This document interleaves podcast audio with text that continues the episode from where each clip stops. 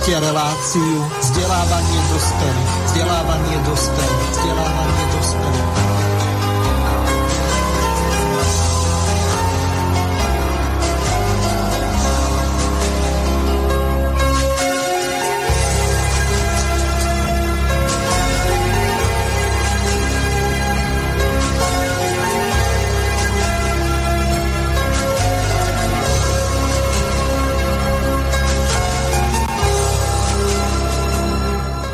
Vážené a milé poslucháčky a poslucháči, dnes je pondelok 2. novembra 2020 a my vás presne po týždni opäť vítame spolu s našim dnešným hostom, historikom a politológom doktorom Jozefom Skálom pri vypočutí si relácie vzdelávanie pre dospelých. Témou dnešnej relácie je teológia oslobodenia kontexte zápasu alebo dokonca boja latinskoamerických kresťanov za rovnosť, bratstvo a slobodu. A to nie len za slobodu vierovýznania, ale aj za oslobodenie prírodných zdrojov, ale najmä námeznej práce vlastencov, pôvodných obyvateľov Latinskej Ameriky spod vykorisťovania domácimi bohatými elitami alebo aj nadnárodnými korporáciami. Hlavný impuls pre vznik a formovanie tohoto hnutia kresťanov, ktoré poznáme ako teológia oslobodenia Latinskej Amerike, dal druhý vatikánsky koncil a najmä encyklika Pavla VI. názvom Progressio Populorum. V tejto encyklike pápež prekročil pomyselný Rubikon, keď posvetil vyvlastnenie bohatých, ak to pomôže pri odstránení alebo aspoň výraznejšom zmiernení chudoby vo svete. Keďže pápež je neomilný od čias prvého vatikánskeho koncilu vo veciach viery a morálky podľa katolickej dogmatiky, tak táto encyklika splňovala oba atribúty a spustila masové hnutie za oslobodenie spod vykoristovania. Stalo sa to v druhej polovici 80. rokov, najmä potom, ako na celej čiare zlyhali rozvojové programy a rozvojové hnutia v Latinskej Amerike. Pretože sa predpokladalo, že rastúca chudoba a rozmáhajúca sa bieda je spojená s hladom a chorobami, preto, lebo je nedostatkom rozvoja v Latinskej Amerike. Nasledovali rozsiahle rozvojové investície 50. a 60.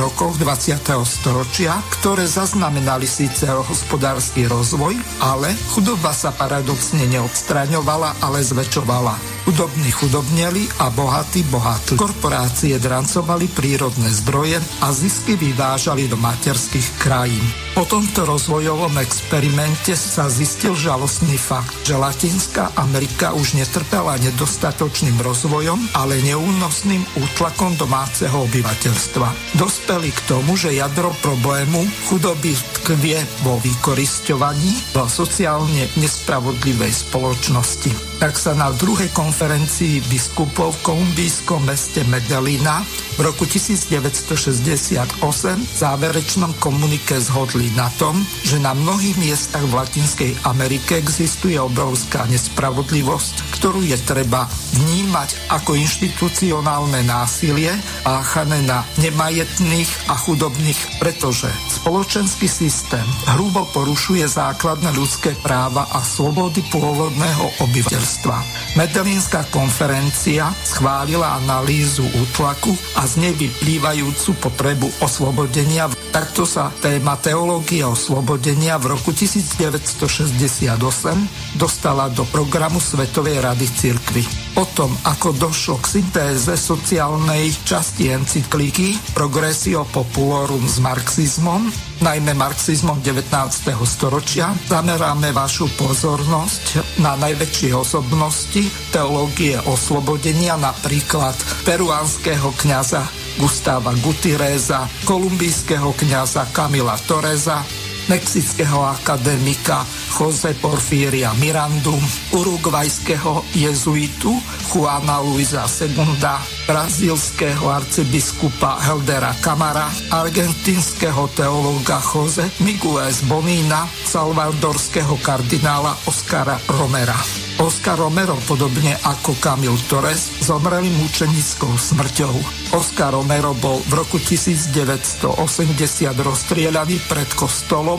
Camilo Torres je známy nasledovným výrokom, ktorý zbudil dosť veľkú pozornosť. Doslova povedal, katolík, ktorý nie je revolucionár, žije v smrteľnom hriechu. O tom, aké z tejto viac ako 50 rokov starej histórie v Latinskej Amerike plínie poučenie vzdelávanie budeme hovoriť s historikom doktorom Jozefom Skálom, ktorého vítam v ďalšej časti pokračovania relácie vzdelávanie pre dospelých na tému teológia a oslobodenia a jej odkaz pre súčasnosť. Táto relácia vznikla za podpory dobrovoľných príspevkov našich poslucháčov. I ty sa k ním môžeš pridať. Viac informácií nájdeš na www.slobodnyvysielac.sk Ďakujeme. Vážené a milé poslucháčky a poslucháči, táto relácia od začiatku je kontaktná. Tak môžete našim hostom e-mailom napísať krátke a zrozumiteľné otázky na dve e-mailové adresy studio.bb.juh zavinať slobodnyvysielac.sk druhá studio.bb.juh zavinať gmail.com Gmailovú adresu prosím uprednostnite poslednej polhodine relácie Okrem toho môžete využiť aj zelené tlačítko s ikonou obálky a poslať po vyplnení formulára priamo otázku z našej web stránky Slobodného vysielača. V poslednej hodine bude zapnuté telefónne číslo plus 421 910 473 440, operátor je Svan alebo Štvorka, Taktiež môžete využiť WhatsApp alebo Viber, ktorý je spárovaný s týmto mobilným číslom. Opred vám ďakujeme za krátke a jasne sformulované otázky pre našich hostí do štúdia Banska Bystrica Juch. Prajeme vám príjemné a nerušené počúvanie tejto relácie. Takže vítam pána Jozefa Skálu. Zdravím vás, Jozef. Víte, zdrav Miro, zdravím srdečně vás a samozřejmě všechny posluchače. Ďakujem veľmi pekne, som rád, že spojenie a všetko ostatné funguje tak, ako má. Pripomeniem poslucháčom, že telefón bude zapnutý od 16.30, tak dovtedy vás poprosím, nevolajte na to číslo. Budeme sa s našim hostom, pánom doktorom Jozefom Skálom, ktorý je historik a zároveň aj politolog, rozprávať o tom, aké on mal osobné a praktické skúsenosti s teológiou oslobodenia, nakoľko na jednom videu, ak si dobre pamätám, tak e, sa zmienil o tom, že osobne sa stretol s ľuďmi. Neviem, e, či s tými, ktorých e, som v úvodnom vstupe menoval, ale to už nechám na vás. Nech sa páči, Jozef, máte slovo. Děkuji. Já bych do, si dovolil začít malinko širším kontextu. Když se teologie osvobození objevila, tak eh, byla pod velkým tlakem Vatikánu a zejména jeho ultrakonzervativního křídla, eh, především tehdejšího eh, šéfa kongregace pro otázky víry Ratzingera, pozdějšího papeže, ještě nedávného, že se jedná o jakousi herezi, úchylku. Prostě byla snaha zastrašit tyto odvážné muže, zabránit jim v tom velmi ušlechtilém úsilí, do něj se pustili. A to otevřelo i otázku, do jaké míry teologie osvobození je či není přirozeným pokračováním, eh, řekl bych, křesťanského desatera a jádra křesťanské víry. Já osobně eh, jsem vždycky razil názor, že eh, sám vznik křesťanství byl obrovským myšlenkovým průlomem. A lidé si někdy neuvědomují v čem. Eh, hledají tu, ten přínos věce, které jsou více či méně druhořadé. Ale já si dovolím tvrdit, že právě křesťanství, eh, řekl bych, postavilo do centra myšlenkového světa eh, myšlenku, ideu rovnosti. Rovnosti mezi lidmi, ne v tom uboze liberálním zeškrtaném pojetí, ale plnokrevné v tom pravém slova smyslu, samozřejmě eh, bych omezeném tehdejšími společenskými, ekonomickými a jinými podmínkami. A tato stopa vede přeci celou dlouhou řadou dalších staletí. Vždyť do 18. století a zejména 19. století a později téměř všechna díla, která nějakým způsobem míří k nastolení sociálně spravedlivějšího světa, eh, nejsou eh, na bázi ateistického vidění, ateistické optiky, ale naopak jsou usoulaďována s řekl základními pilíři křesťanské víry a křesťanské nauky a mnoha dokonce si rozvíjena přímo tou argumentací, která je obsažena v Bibli a dalších řekl základních konstitutivních dokumentech křesťanství. Je to krásně vidět na e, našem husickém revolučním hnutí, na Petru Chelčickém, je to vidět na moravských či českých bratrech, Eh, a celá ta, i, i naše dějiny jsou tím přímo protkány. A já si myslím, že je potřeba toto poselství vzít, porozumět mu do hloubky a umět s ním pracovat i v dnešní době, protože vždycky bude určité procento a možná ne malé procento lidí e, věřících a já si osobně člověka, který si vzal desatero jako morální závazek, jako určitou normu, jako vektor svého životního směřování, vážím nepoměrně víc, než neznabohů, kteří žádnou morálku a etické normy nic na ten způsob nemají. Ač jsem sám ateista. A myslím si, že ten dialog mezi marxismem a křesťanstvím, a vy jste, Miro, se k tomu dostal už vlastně na, bych, poli samotné teologie osvobození a říkal jste to velmi správně. Ano, latinskoameričtí eh, biskupové a další činitelé církve obklíčení eh, sociální nespravedlností, sociální vyloučením, eh, brutálním diktátem severní velmoci vůči, vůči zemím Latinské Ameriky, politikou jejich, řekl bych, poskoků často velmi teroristických diktátorských režimů a podobně, se dopracovali k tomu, že je třeba poselství, řekl bych Ježíšovo, mám-li to tak říci, rozvinout v praxi. Oni měli dokonce takové pěkné heslo ze tří, ze tří e, slov, které začíná pochopením a končí tím, že je třeba jednat a neváhli se spojit s marxisticky orientovanými skupinami a hnutími a tak dále. To byl obrovský průlom a správně jste připomněli jinou věc. V polovině 60. let se odehrál druhý vatikánský koncil, který přijal politiku takzvaného aggiornamenta, ten italský, to znamená obnovení, obnovy, e, aktualizace, updateu by se dneska řeklo, adaptace.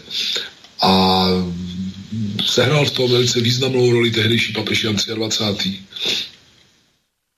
Eh, tehdy se rozvinul eh, dialog mezi marxismem a křesťanstvím i v Evropě. Eh, řekl bych místy velice produktivní dialog. Na straně křesťanů ho zastupovali lidé takového formátu, jako byl Leonard Dobov, jako byl, jako byl Teilhard de Chardin a další velcí mužové. A konec už předtím, třeba ve Francii, Emmanuel Minier, člověk, který vydával čas, vyhlasný časopis La Panze, byl křesťansky orientovaný a zároveň byl velmi levicově zaměřený a dokonce na Prahu studené války dokázal vést velice tvrdé polemiky s těmi obrazy nepřítele prostě na adresu e, východního bloku, na všetně naší země. Čili celá ta dlouhá kronika je poseta významnými osobnostmi, a významnými, řekl bych, průlomy, eh, na nich musíme stavit do budoucna. Jsou lidé, kteří na nich uměli stavět naprosto mistrně. Eh, například eh, venezuelský velký revolucionář, který zemřel, jak víme, zřejmě nenáhodou na rakovinu, byl velkým mistrem toho, jak argumentovat na bázi na bázi e, křesťanské nauky, protože věděl, že se obrací ve Venezuele k lidem, z nich drtivá většina tak či onak e, uvažuje v náboženských kategoriích. Můžu připomenout i jinou epizodu, která je také docela známa, možná ještě známější. Když nacistické Německo přepadlo sovětský svaz, tak uh, i tehdejší sovětské vedení udělalo velký krok naproti pravoslavné církvi a ta se hrála velice cenou roli, řekl bych, upevnění morálně politického náboje, řekl bych, bránícího se sovětského lidu a e, schopnění jeho prostě k těm heroickým výkonům, které prostě podali. A staly se v našich dějinách i věci, které si za rámeček nedáme, e, kdy ten fakt, že my, si ateisté, marxisté, e, chceme svět chápat z jeho vnitřní logiky, vnitřní dialektiky jeho vývoje a nikoli si k tomu pomáhat jakoukoliv nadpřirozenou bytostí, tak to je naše svaté právo, nikdo nám to nemůže vzít, ale z toho přeci nemůžeme vyvozovat, že někdo jiný eh, má tu duchovní orientaci prostě odlišnou. Já jsem se jako mladší chlapík eh, přesvědčil o tom, že to je tak právě tak, že jsem přednášel filozofii na různých fakultách Karlovy univerzity. Já jsem to činil jaksi na vedlejšák, jsem měl jiné povolání, pracoval jsem v politických strukturách na ústředním výboru KSČ a takže jsem každý semestr měl jiný, eh, jinou, jinou fakultu, jiný kroužek s ohledem na to, že to muselo být víceméně po pracovní době, někdy v 6 večer a podobně. A tam jsem se přesvědčil třeba o jednou krásném paradoxu. Vůbec nejlepšími posluchači byli e, lidé z matematicko-fyzikální fakulty. A oni se mi, já jsem ty, ty, ty semináře vedl velmi liberálně, demokraticky e, a oni se mi svěřili, že spousta z nich se mi svěřila, že jsou věřícími. Mě to tehdy na, první dojem šokovalo, tak jsme si to vysvětlovali. Jak je možné, že lidé, kteří jsou velmi dobří v exaktních vědách, zároveň prostě mají oporu v náboženské víře.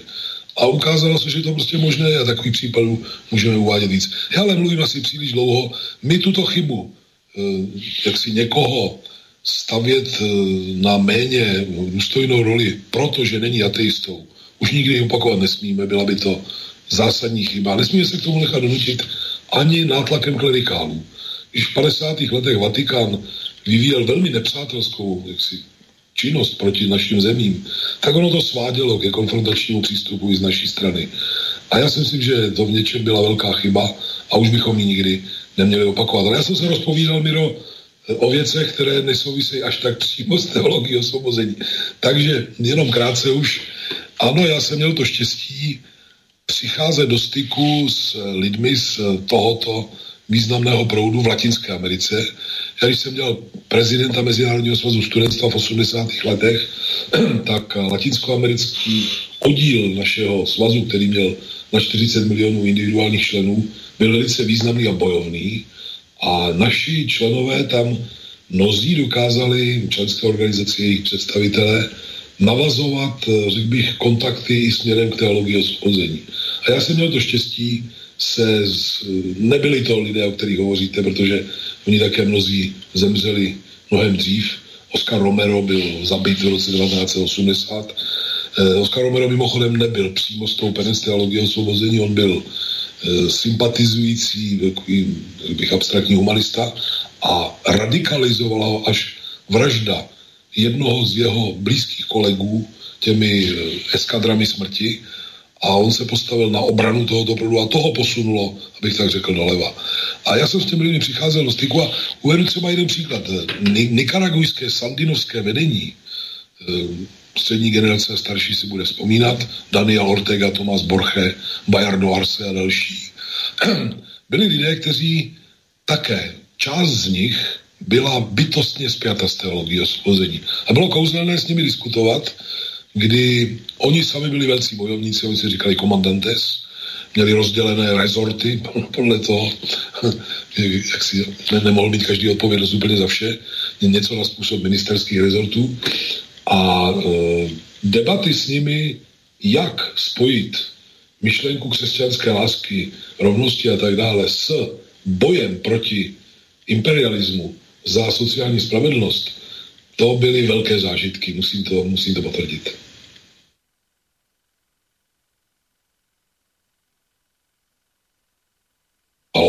Áno, e, vy ste sa e, zmienili o pápežovi, e, ktorý sa vlastným menom volal Angelo Giuseppe Roccali.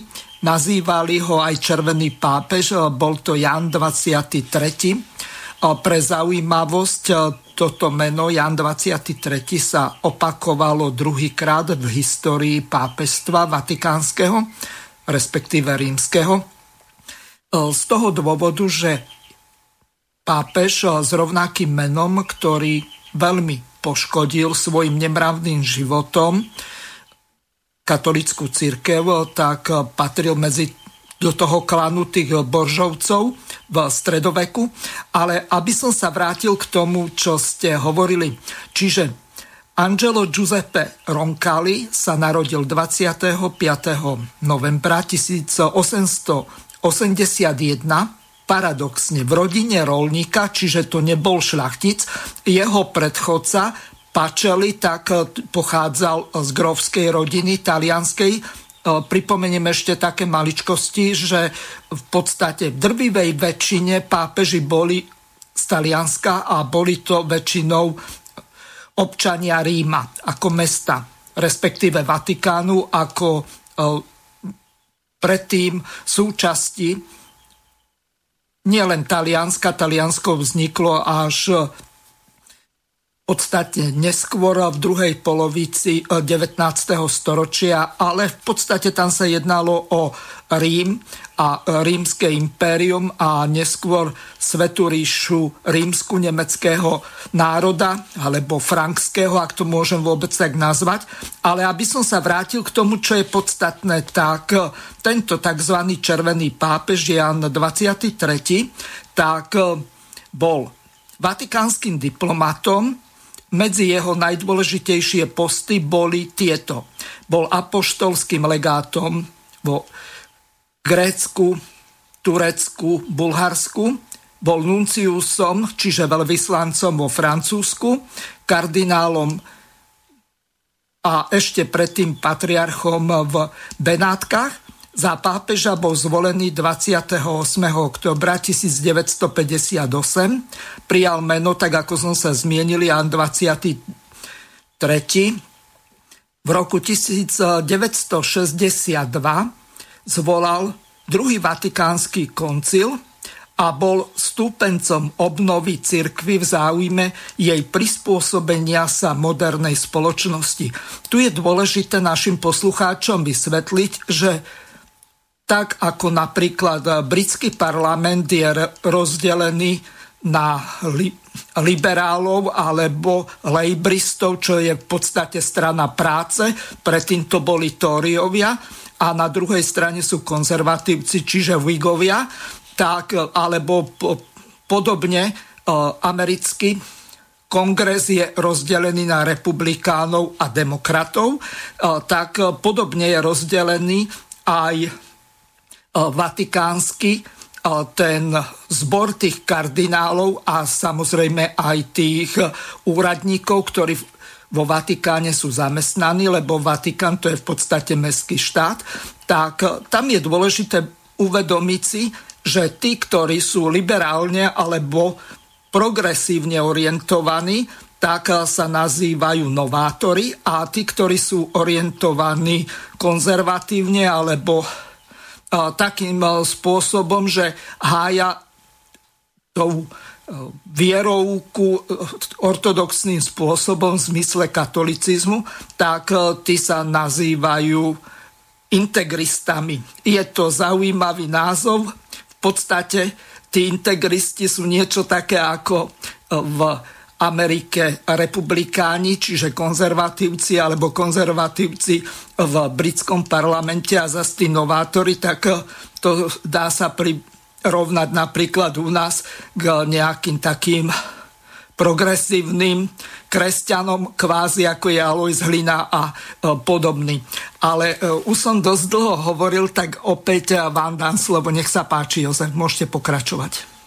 Já jsem zažil atmosféru 60. let jako mladý kluk a vzpomínám si eh, na to, jak se dialog mezi marxisty a křesťany rozvíjel a vzpomínám si i na eh, ono průlomovou atmosféru druhého vatikánského koncilu. Naše tehdejší média eh, tu otázku pokrývala samozřejmě s velkým zájmem, protože to byl veliký pokrok. Vy jste tu připomněl dva papeže, Pačeliho a Ronkaliho, tak Pavel VI, tedy Pačeli, to byl těžkotonážní reakcionář. To byl člověk, který jaksi za druhé světové války plnil velmi podivnou roli. Hm, mohlo by se o tom dlouze povídat. Tehdejší Vatikán eh, dokonce byl jedním z klíčových aktérů té krysí stezky, kterou prchali nacisté ve velkém do Latinské Ameriky, čili i tím si umazal ruce.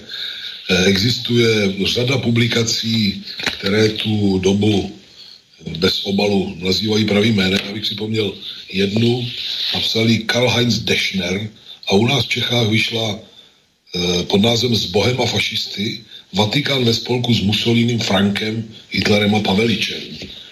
A doktor filozofie Karl-Heinz Deschner, který zemřel někdy před pěti, šesti lety, měl s tím, že se vyjádřil otevřeně na tato témata i v, v tehdejší Německé spolkové republice velké problémy. Eh, Adenauer režim byl značně klerikálně orientovaný a on vydával takové knížky, jako jeho hlavní dílo se jmenuje Kriminalgeschichte des Christentums, tedy kriminální dějiny křesťanství, tak to je rána mezi oči už, už v názvu. On skutečně prolehl, prolezl e, archivy vatikánské a podobně a zdokumentoval spoustu velmi nepěkných věcí e, a také, jak, jak už jsem to říkal, na Prahu nebo studené války celá řada vrcholných e, katolických představitelů stála zcela bez jakýchkoliv zábran na straně, řekl bych, eh, nejenom že reakce, ale i války. Eh, americký kardinál Spellman neváhal sednout do bombardérů, které sypaly bomby na Koreu a vykrápěl svoji, svoji eh, tím známým nástrojem si ty bomby padající na korejská, na korejská města. A Ronkali přišel naprosto opačným poselstvím. A vy jste správně připomněl, že ho k tomu do jisté přeručil jeho sociální původ a také zkušenost eh, církevního činitele v, v diplomaci, řekl bych církevní v celé řady zemí, a vy jste to tady hezky připomněl. A ten, ten velký pokrok měl tehdy vliv i na společenské vědy.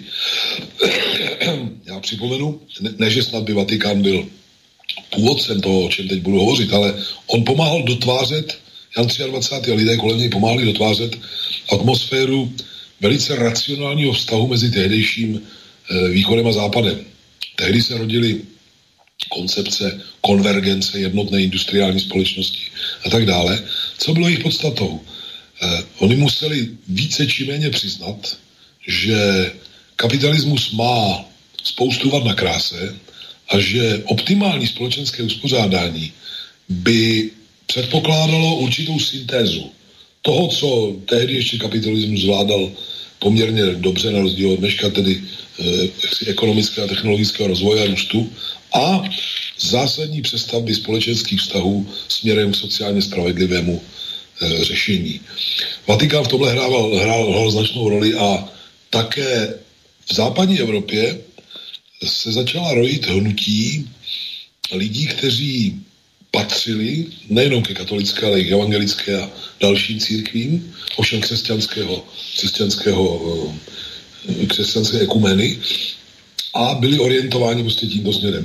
Když se člověk podívá na to, co se odehrálo potom, tak je mu trošku smutno, eh, protože ta neokonzervativní revoluce tohle z velké části převálcovala a převálcovala to v podstatě hlavně díky tomu, co se odehrálo za Gorbačova v Sovětském svazu, tomu děsivému se zemětřesení, které vymazalo politický východ z, z mapy a nastolili u nás eh, jaksi, nad vládu myšlenkových proudů, které být dřív a popravdě řečeno mnohdy nesměli ani do slušné společnosti.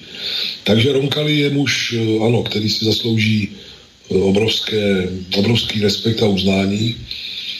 Pak bohužel to vzalo Rejda a nebudeme si zastírat, že když se určitým kruhům podařilo dosadit do čela e, Vatikánu e, Karola Vojtilu, člověka značně rozporuplného, no nicméně v podstatě stojícího na straně jaksi, aktérů přípravy prvních barevných revolucí ve východní Evropě, takže bohužel Vatikán přestal hrát ono pozitivní roli, kterou hraje. A pokud je o dnešního papeže, Bergolia, původně e, občanským jménem, to je muž e, také rozporný. Našem, naší veřejnosti se poměrně málo zprostředkovává vše to, s čím on přichází. On je také do značné míry kritikem kapitalismu, kritikem e, jaksi, psychopaty a chamtivosti jeho vládnoucích špiček. Razí z celou řadu řekl bych, modernistický v dobrém slova smyslu myšlenek, naráží tím i v řadách Vatikánu, ale ten samý e, svatý otec, mám-li použít úředního slovníku, e, má žel ve, svých, ve svém životopise i věci, které ho ne zcela šlechtí. Já si teď z hlavy nepamatuju autora e, autentického životopisu, mohl bych ho najít. Dokonce jsme ho popularizovali v mých střípcích ze světa.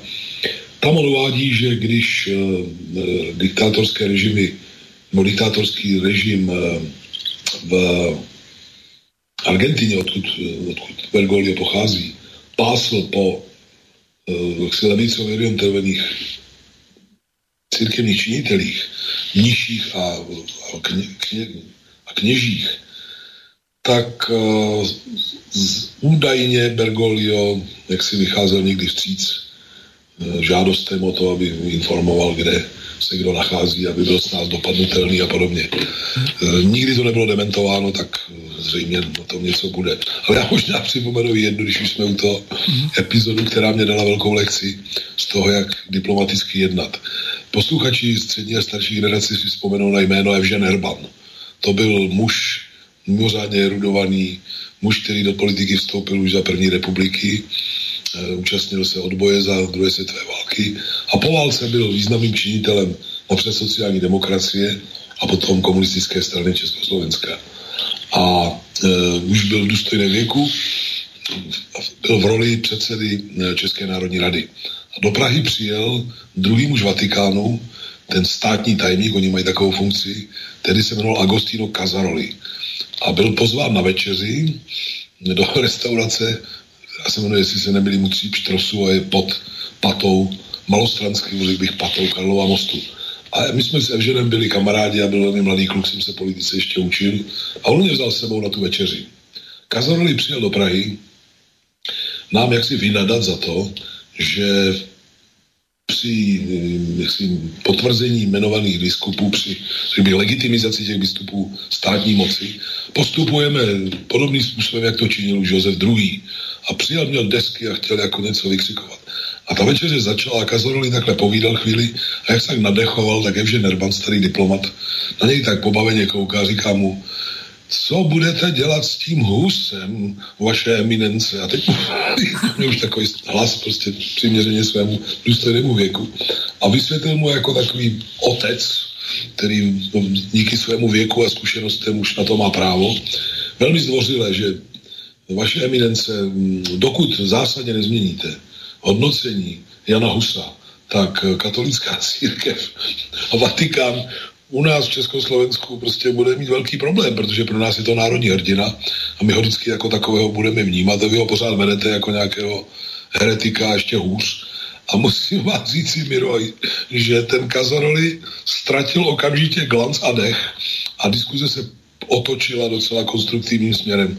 Takže jsem byl i svědkem toho, jak jsme tehdy vedli jednání s vysokými činiteli Vatikánu a že i na naší straně je vedli lidé, kteří rozhodně nebyli žádnými hlupáky a vedli je velmi důstojně. Přál bych eh, takovou politickou garnituru dnešní České i Slovenské republice. No ja by som sa veľmi rád eh, vrátil k tomu, čo sa dialo bezprostredne po skončení eh, druhej svetovej vojny, lepšie povedané po nástupe tzv. komunizmu. Hoci zo začiatku to boli ľudovo-demokratické režimy, čiže o nejakom komunistickom, alebo ako by som to dobre nazval, režime dá sa hovoriť až od roku 1960 hoci to komunizmus vôbec nebol, to bol uh, socializmus bolševický, no ale uh, ja by som sa veľmi rád dostal k jednej veľmi zaujímavej uh, takej replike. V 50. rokoch, na začiatku 50. rokov, tak bola americkou veľvyslankyňou v Ríme, to znamená v Taliansku, Claire Luisa Butova. Bola to zúrivá antikomunistka a táto ešte e, počas života Pia 12. bola, musel, bola nútená priznať realitu, že tzv. križiacká výprava proti komunistom skončila pre církev porážkou. V jej prejave z 5. januára 1954 vo Washingtone povedala, citujem, roku 1949 boli komunisti vyobcovaní z cirkvy, čím církev sama vzala na seba bremeno, ktoré ju dodnes ťaží. Milióny ľudí ju opustili a už sa do jej lona nikdy nevrátili. Je to celkom prirodzené, že Taliani, vyobcovaní z cirkvy pre svoje politické presvedčenie, sa stali najpresvedčivejšími a najodanejšími odporcami klerikalizmu, čiže e, stáli proti tej duchovnej vrcho, vrchnosti. A tu je e, ešte jedna celkom taká zaujímavá vec, že napriek tomu, že ako to vlastne e, vyzeralo, tak v Taliansku začiatkom tých 50. rokoch, tak veľmi silneli komunistické strany a nie len v Taliansku, ale aj vo Francúzsku a počet tých členov rapidne narástal a títo katolícky ultra, ultrakonzervatívci, tak eh, snažili sa s tým niečo robiť, lenže im sa vôbec týmto nedarilo z začiatku nič robiť. Oni museli sa zameriavať na doslova fyzickú likvidáciu alebo po prípade nejaké eh, zdiskreditovanie tých čelných predstaviteľov komunistickej strany. Ale opäť vám odovzdávam slovo. Neviem, asi si zahráme pesničku, čo poviete? Můžete dát písničku a bude pokračovat, jsem pro. No tak e, z tohoto e, španielského prostredia tak e, mám tu pripravenú Hasta siempre comandante. Výborně.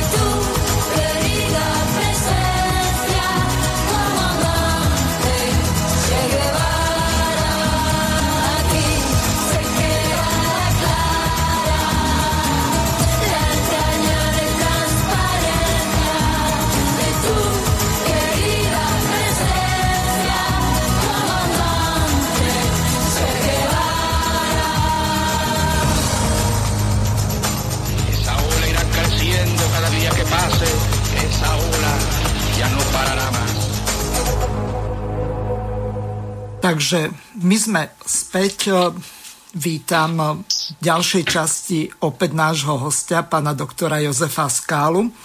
A teraz by sme mohli prejsť tej samotnej teológii oslobodenia, aby naši poslucháči získali taký širší prehľad o tom, že čo sa vlastne tam dialo. E, čiže tak, ako sme v tej úvodnej časti hovorili, tak jednalo sa o akúsi syntézu medzi marxizmom, tým ortodoxným pôvodným Marxovým, čiže nie žiadnym neomarxizmom, ktorý e, sa začínal šíriť e, podstatne neskôr, hoci možno medzi prvých neomarxistov, s ktorými prichádzal Marx už eh, priamo do konfrontácií, tak eh, bol eh, pán Lasale, ktorý bol v podstate sociálnym demokratom, ale to som kus odbočil. Vrátim sa k tomu, čo je podstatné. Takým najhlavnejším exegetom tohoto hnutia teológie oslobodenia bol akademik mexického pôvodu Jose Porfirio Miranda, ktorý napísal niekoľko kníh, eh, ktoré, tak ako som v tom úvode povedal, boli spojením Biblie a Marxa. Čiže eh, prvá kniha, tak ako eh, som povedal, tak mala názov Marx a Biblia vyšla v roku 1971. V nasledujúci rok vyšla s rovnomenným názvom Teológia oslobodenia od peruánskeho kňaza Gustava Gutierreza. E, vyšla v Lime, to je hlavné mesto e, Peru. E, takže celkom zaujímavé bolo to sledovať, že ako vlastne tí ľudia prichádzali na tú syntézu a to spojenie medzi tým marxizmom, čiže bojom triedným za ľudské práva, za práva pracujúcich, za dôstojné mzdy alebo dokonca za zrušenie námezného systému. Celkom zaujímavá jedna taká replika mi napadá, že keď prišiel Pavol VI do Mexika, tak Čakal ho veľmi dlhý, asi 30-metrový transparent, pol druhá metra vysoký, na ktorom bolo napísané Pán, Otec Svetý, prinúte kulakov, aby nám rozdelili pôdu. Čiže im sa jednalo tým rolníkom mexickým o nejakú pozemkovú reformu, nie o nejaké pápežové požehnanie a tak ďalej. Ale opäť vám odovzdávam slovo. Já možná kratice, jestli dovolíte, ještě k té situaci v Itálii a k tomuhle se dostaneme. Ano. Jste tu řekl, ano, velmi, velmi pěkně jste to popsal, já to malinko rozvinu. Ano, Itálie byla zemí, eh, kde zejména venkovské obyvatelstvo bylo velmi eh, výrazně nábožensky orientováno. Byla zemí velkých sociálních eh, rozporů a problémů, zemí, kde, kde se převalila první, převalil první fašistický převrat a kde komunistický, komunistický odboj hrál mimořádně významnou roli. A poválečného rozcestí, které, vy jste to popsal dobře, eh, se velmi mm, pro církev nepříjemně obracelo proti ní. Z jedné strany nátlak eh, Spojených států, které si nakonec vynutili zablokování cesty za hranice kapitalismu a k ní byla Itálie velmi zralá po druhé světové válce. Eh, starší posluchači si vzpomenou, že do roku 1947 byli italští komunisté členy vlády a byli potom takovým zvláštním švindlem z ní vyhnáni. Někteří dokonce museli do emigrace. Eh, řada jich žila u nás v, Česk- v Československu. A Zároveň v Itálii platili ještě následky eh, konkordátu mezi Mussolínem a Vatikánem z konce 20. let a součástí italské legislativy bylo, že byly zakázány rozvody, což při známé přeletavosti italských mužů i žen byl docela jaksi velký problém. Takže v Římě třeba eh, jaksi byla celá řada kaváren, o nich se vědělo, že to jsou místa, kde se scházejí ti, co se jaksi scházet nemají, protože nejsou nejsou manželi a utíkají od svých, od svých le, legitimních jaksi partnerů. A zároveň v Itálii proti italské komunistické straně velmi silné, která nakonec dosahovala až kolem 32-33% hlasů ve volbách, což byl naprosto gigantický výsledek proti, řekl bych, dezinformačnímu monopolu druhé strany a tak dále. Byla nastra, nebo na ní byla nastražena hm, si operace, která byla velmi zákeřná, měla krycí název Gladio, meč. A v podstatě spočívala v zakládání teroristických eh, bych, struktur a bojůvek, které byly ve finále připraveny pro případ, že by dozrála revoluční situace v Itálii a tito teroristé by jaksi, byli nasazeni proti lidové vlně za hranice kapitalismu, ale zároveň to byly struktury, které prováděly to, čemu se říká false flag operations, tedy provokovali různými teroristickými kousky způsobem, který potom byl vykládán jako levičácký terorismus, eh, který je tak či onak spojen, spojen s komunistickou stranou. Bylo to mimořádně zajímavé období a mělo mimochodem obsahovalo i věci, které dneska už málo kdo pamatuje.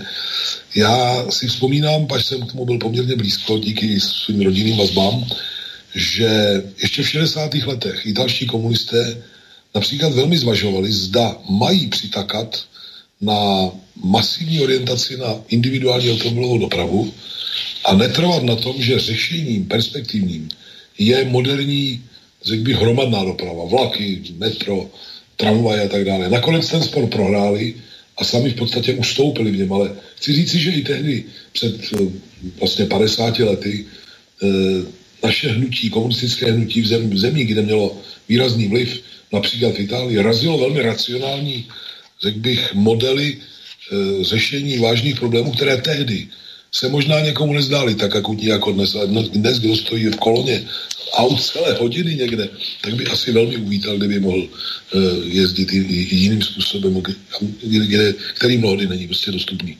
Ale to, to, to na Margo, na Margo tehdejší, tehdejší Itálie. Italští komunisté si nikdy do svých stanov nedali, uh, řekl bych, klauzuly o tom, že členem strany může být pouze ateista. A udělali dobře, protože to není, není třeba prostě u řadových členů eh, takovou podmínku klást. Ale vy jste přišel, přešel k samotné teologii osvobození a já se přiznám, že jsem malinko ztratil nit k tomu, na co jste se konkrétně ptal. Můžete to zopakovat? To vám pripomeniem, ale prišla nám otázka od poslucháča Martina z Popradu, ktorý pozdravuje pana doktora Skálu a má na neho dve otázky. KSČM je tichým spoločníkom Babišovej vlády, tak ma zaujíma, ako chcete pokračovať v odboji proti cirkevným reštitúciám a tým nehoráznym mnohomiliardovým platbám rozloženým na dlhé obdobie. A druhá otázka, budete kandidovať za predsedu KSČM a akú máte šancu? Tak, tak jo, tak jsme se dostali od teologie osvobození k jiným otázkám souvisejícím s osvobozením. To je možná dobře. No, e, u nás, jak víte, ty církevní takzvané restituce, tedy ten dárek e, církvím a to i těm, které vlastně do roku 89 neexistovaly, prošel, prošli neuvěřitelným švindlem a poslychrovali si to pánové tím, že Eh, to překlopili i do mezinárodní smlouvy a tam se brání tak, že mezinárodní smlouvy stojí nad jaksi, domácími zákony a v podstatě nelze měnit. Já jsem nezaznamenal novější iniciativu v tomto směru a myslím si, že to je trošku chyba, že bychom to téma měli neustále udržovat ve veřejném povědomí, neustále poukazovat na, eh, na to, že jde o naprosto skandální a nespravedlivý akt, a e, my asi v dohledné době nedosáhneme toho, že by e, byly zrušeny, že by celá, celý ten nesmysl, celé, celé to absurdní divadlo bylo zrušeno. Byl, jak víte, boj o jejich zdanění, e, teď se to točilo kolem ústavního soudu a podobně. Já se domnívám, že do chvíle, než se politický poměr sil v zemi vyvine příznivějším směrem, tak, aby většina parlamentu byla z toho schválit razantnější kroky. Takže nezbývá než za prvé znovu a znovu udržovat povědomí, že i když usilujeme i o některé dílčí kroky, které by alespoň zmírnily dopad toho všeho, tak nikdy nemůžeme vzdát základní myšlenku. Že to prostě je krok, který je v naprostém rozporu s fakty, s duchem zákona, prostě s ústavou a ze vším, že neexistuje legitimní důvod pro to, jak se to stalo. A dokonce částky, které byly vypočítány, jsou očividným podvodem. A to není jenom názor nás komunistů. Například Lenka Procházková přeci přišla už před lety s velmi propracovanou i kvantifikovanou argumentací o tom, že eh, hodnota eh, polností lesů a podobně je v těch eh, restitučních úvozovkách zákonech uvedena zcela odlišně, než jaká je reálná hodnota, no byla taky reálná hodnota prostě lesů a, a polností v době, kdy, které, které má být, která má být údajně napravena. A zároveň podle mého soudu musíme Mm, neustále konfrontovat ty, kdo si nahrabali eh, takzvanými církevními restitucemi, požadavky, které se obsou o většinové veřejné mínění. Teď jsme v krizi, která vůbec nesouvisí jenom s koronavirem, byť to nechci podceňovat, a spousta lidí se ocitne ve velmi složité situaci. Církev sedí na obrovských penězích a my se asi musíme ptát na hlas, velmi energicky, jak chce, když tvrdí, že je nositelem křesťanské lásky, lásky k bližnímu, jak chce bližním pomáhat a ne se zabývat jaksi výdělečnou činností na bázi miliard, k ním přišla, k nímž přišla tak velice zvláštním způsobem. Pokud o druhou otázku... No, druhá otázka od Petra bola. Budete kandidovat ano, za predsedu KSČM, ak máte šancu? ano, já si ji pamatuju, děkuji tak eh, chtějí to po mně, eh, moji kolegové říkají, že mám kandidovat, eh, má to oporu napříč stranou, neříkám, že stoprocentní, to samozřejmě tak nikdy není, ale já jsem přesvědčen o jedné věci. Poslední série porážek našich, řekl bych, strhla i všechny poslední roušky, mám nepoužít slovníku těchto dní, z toho, co je na politice KSČM špatně. A ukázala celé nahotě, že musí dojít naprosto zásadní změně. Že žádné rošády, škatule, hejbejte se a ti, co tam byli, tak malinko to přeskupíme a, a zase pojedeme dál. Sešením nebudou a už za rok by nás s vysokou pravděpodobností eh, si vytlačili i z parlamentu. A strana, která je vytlačena z parlamentu, e, samozřejmě se ocitá v úplně jiné e, pozici a roli, než když v tom parlamentu je. Čas pracuje proti nám, teď máme smůlu, že e, jak si jsou různá omezení pohybu a setkávání se a podobně. Já jsem docela značný skeptik, že se náš sjezd sejde i v náhradním termínu, to je 28. a 29. novembra, protože v tu dobu ještě podle všeho budou platit velmi přísná omezení, eh, bych tak řekl, srocování větších skupin lidí a my těžko můžeme to asi porušit. Ale mm, kandidovat musíme. Já osobně eh, prostě razím, razím eh, myšlenku takovou, že nejde jenom o to, jestli bude, že budeme vystupovat razantněji a, a nebudeme se chovat vůči vládě tak lokajsky, ale my především musíme lidem nabídnout mnohem víc, než on, co oni vědí už i bez nás. A to nelze jinak, než že se do politiky a do analytických přístupů a argumentačních přístupů KSČM vrátí eh, marxismus. Marxismus se z nich v podstatě vypařil úplně. Eh, a celá ta retorika a politika skličkují po povrchu, v podstatě bloudí po povrchu, vyjadřují se k tomu, co kdo zrovna řekl jiný, eh, hrajou jakési žabomyší poziční takové, to ani nejsou války a to nikoho v podstatě už nezajímá. Krize, která přichází a která bude trvat déle, než v tuhle chvíli tušíme a bude mnohem ničivější, než si většina lidí dokáže představit, svlékne ten kapitalismus do naha. A my přeci musíme být těmi, kdo zaprvé mu rozumíme, podstatně víc než všichni ostatní. Vidíme až do jeho anatomie a dokážeme lidem vysvětlit, proč kapitalismus už z objektivních důvodů nikdy nemůže být lepší. To prostě už nejde.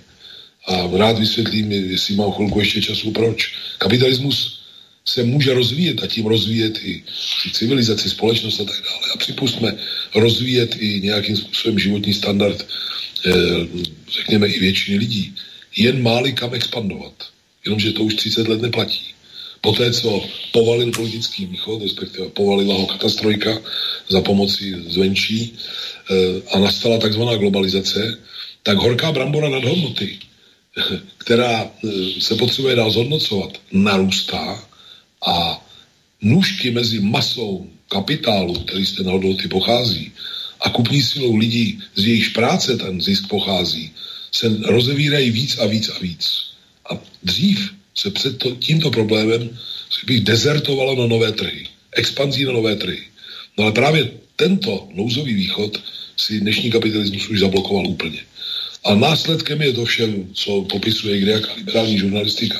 To znamená e, kasínový kapitalismus, e, letadla z e, balíčků reálných a jedovatých či toxických aktiv, Eh, znárodňování bankrotářských dluhů, eh, vykrádání státních pokladen, jejich rabování pod záminkou, pod různými záminkami. A to všechno ale ten základní rozpor neustále dál a dál vyhrocuje. A ten rozpor dospěl do stádia, kdy e, si i chytřejší část vládnoucích kruhů uvědomuje, že nám po, po staru už dost dobře vládnout nemůže. A já osobně jsem přesvědčen a říkám to, kde se dá, že ano, je tu i krize samozřejmě zdravotní. E, to zdá, onen virus vznikl samotíží, spontánně nebo v nějaké laboratoři, je samo o sobě pozorovnou otázkou. E, množí se i indicie, dokonce i ďábelštějších různých jaksi operací. Já nejsem epidemiolog, ne, nemohu to komentovat, nemohu to kategoricky tvrdit, kladu si ty otázky podobně jako mnozí další, ale co vím z jistotou je, že to vše, co se odehrává kolem koronakrize, je velkou zastírací operací a zároveň, řekl bych, klackem v rukou těch, kdo potřebují, jak se dneska módně říká, přeformátovat politickou a ekonomickou moc. A jádrem celého toho, celého toho manévru je přeci to, že je třeba zahnat do dluhové oprátky nás všechny mnohem víc, než my jsme. Zahna, učinit to způsobem, který na první pohled vypadá jaksi nespochybnitelně a legitimně. Tedy jestliže lidé nemohou chodit do práce a nemají příjmy a tak dále, no tak je třeba jim pomáhat. No a když tomu půjde metodou tomu dala, tomu dala, tak za chvíli veřejné pokladny budou poloprázdné či prázdné, budou řešit velké sociální problémy, e, budou si na to muset někde půjčovat, budou si na to půjčovat ve finále od e, takzvaných elit, které mohou tisknout peněz, kolik se jim zlíbí, protože ty peníze nic nekryje. Jsou to čistě, e, jak tomu říkají v Americe, e, peníze out of a thin air, tedy kryté, řekněme, řídkým vzduchem. No a ti chlapci přijdou a samozřejmě budou utahovat dluhové oprátky. Budou je utahovat lidem, budou je utahovat firmám, které budou jak si postupně bankrotovat a budou je utahovat celým státům. A co je cílem dluhové oprátky? No, nakonec, tak si, když nemůže někdo splácet dluhy, tak dopadne podobně jako Řecko. To znamená, musí odevzdávat aktiva, musí odevzdávat majetek.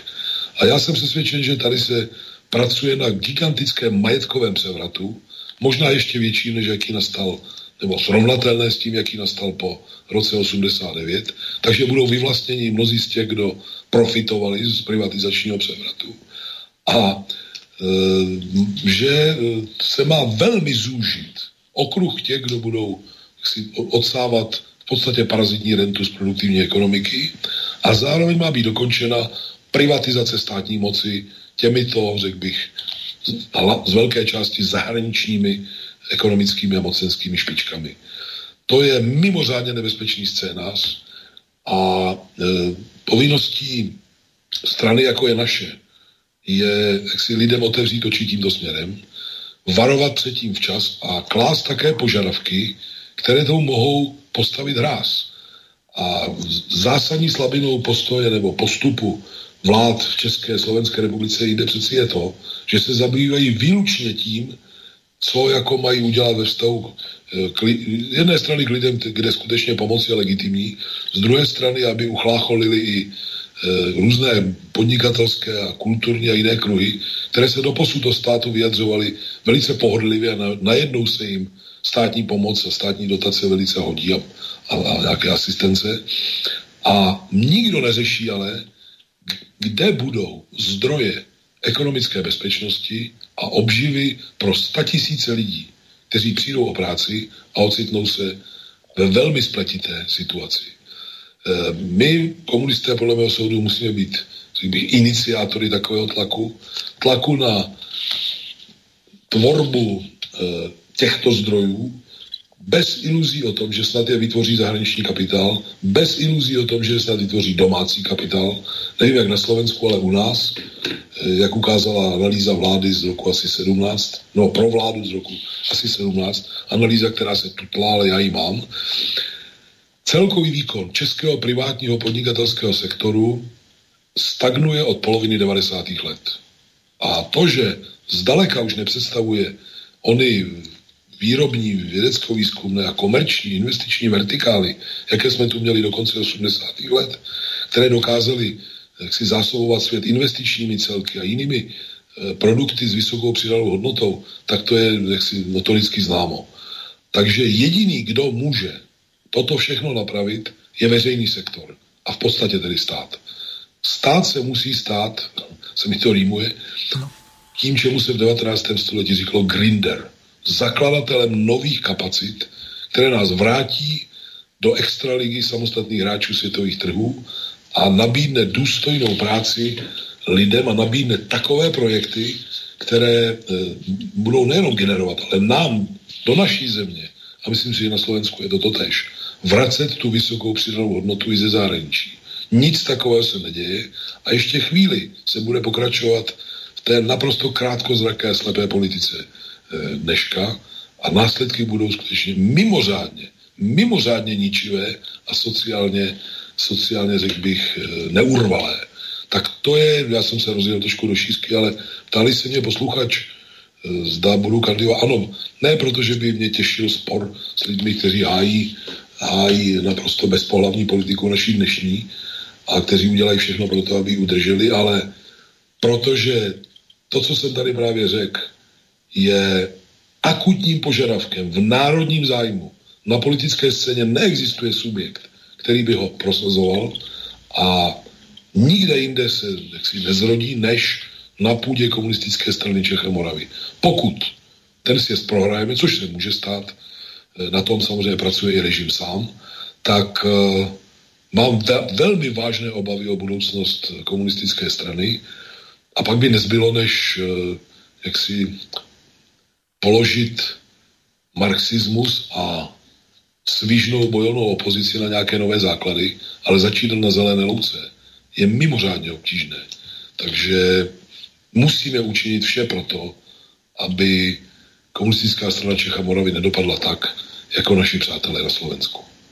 Ja pripomeniem našim poslucháčom kontakt. Vážené a milé poslucháčky a poslucháči, táto relácia od začiatku je kontaktná tak môžete našim hostom e-mailom napísať krátke a zrozumiteľné otázky na dve e-mailové adresy studio.bb.juh zavinať slobodnyvysielac.sk druhá studio.bb.juh zavinať gmail.com Gmailovú adresu prosím uprednostnite poslednej polhodine relácie Okrem toho môžete využiť aj zelené tlačítko s ikonou obálky a poslať po vyplnení formulára priamo otázku z našej web stránky Slobodného vysielača. V poslednej hodine bude zapnuté telefónne číslo plus 421 910 473 440, operátor je Svan alebo Štvorka, taktiež môžete využiť WhatsApp alebo Viber, ktorý je spárovaný s týmto mobilným číslom.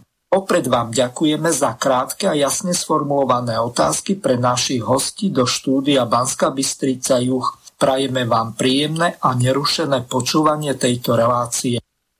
No, pán Skala, prišla nám aj ďalšia otázka, ale vaša pôvodná bola tá, ku ktorej som sa chcel dostať a tá spočíva v tom, nejakej tej Hegelovej dialektike, téza, antitéza. Ako vlastne e, kresťanstvo, ktoré je konzervatívne a v podstate náboženské alebo idealistické, e, môže byť e, v nejakom súlade alebo v tej syntéze, čiže vo vzájomnom spojení lebo to je niečo také ako oheň a voda, ako keby to k sebe v žiadnom prípade nepatrilo.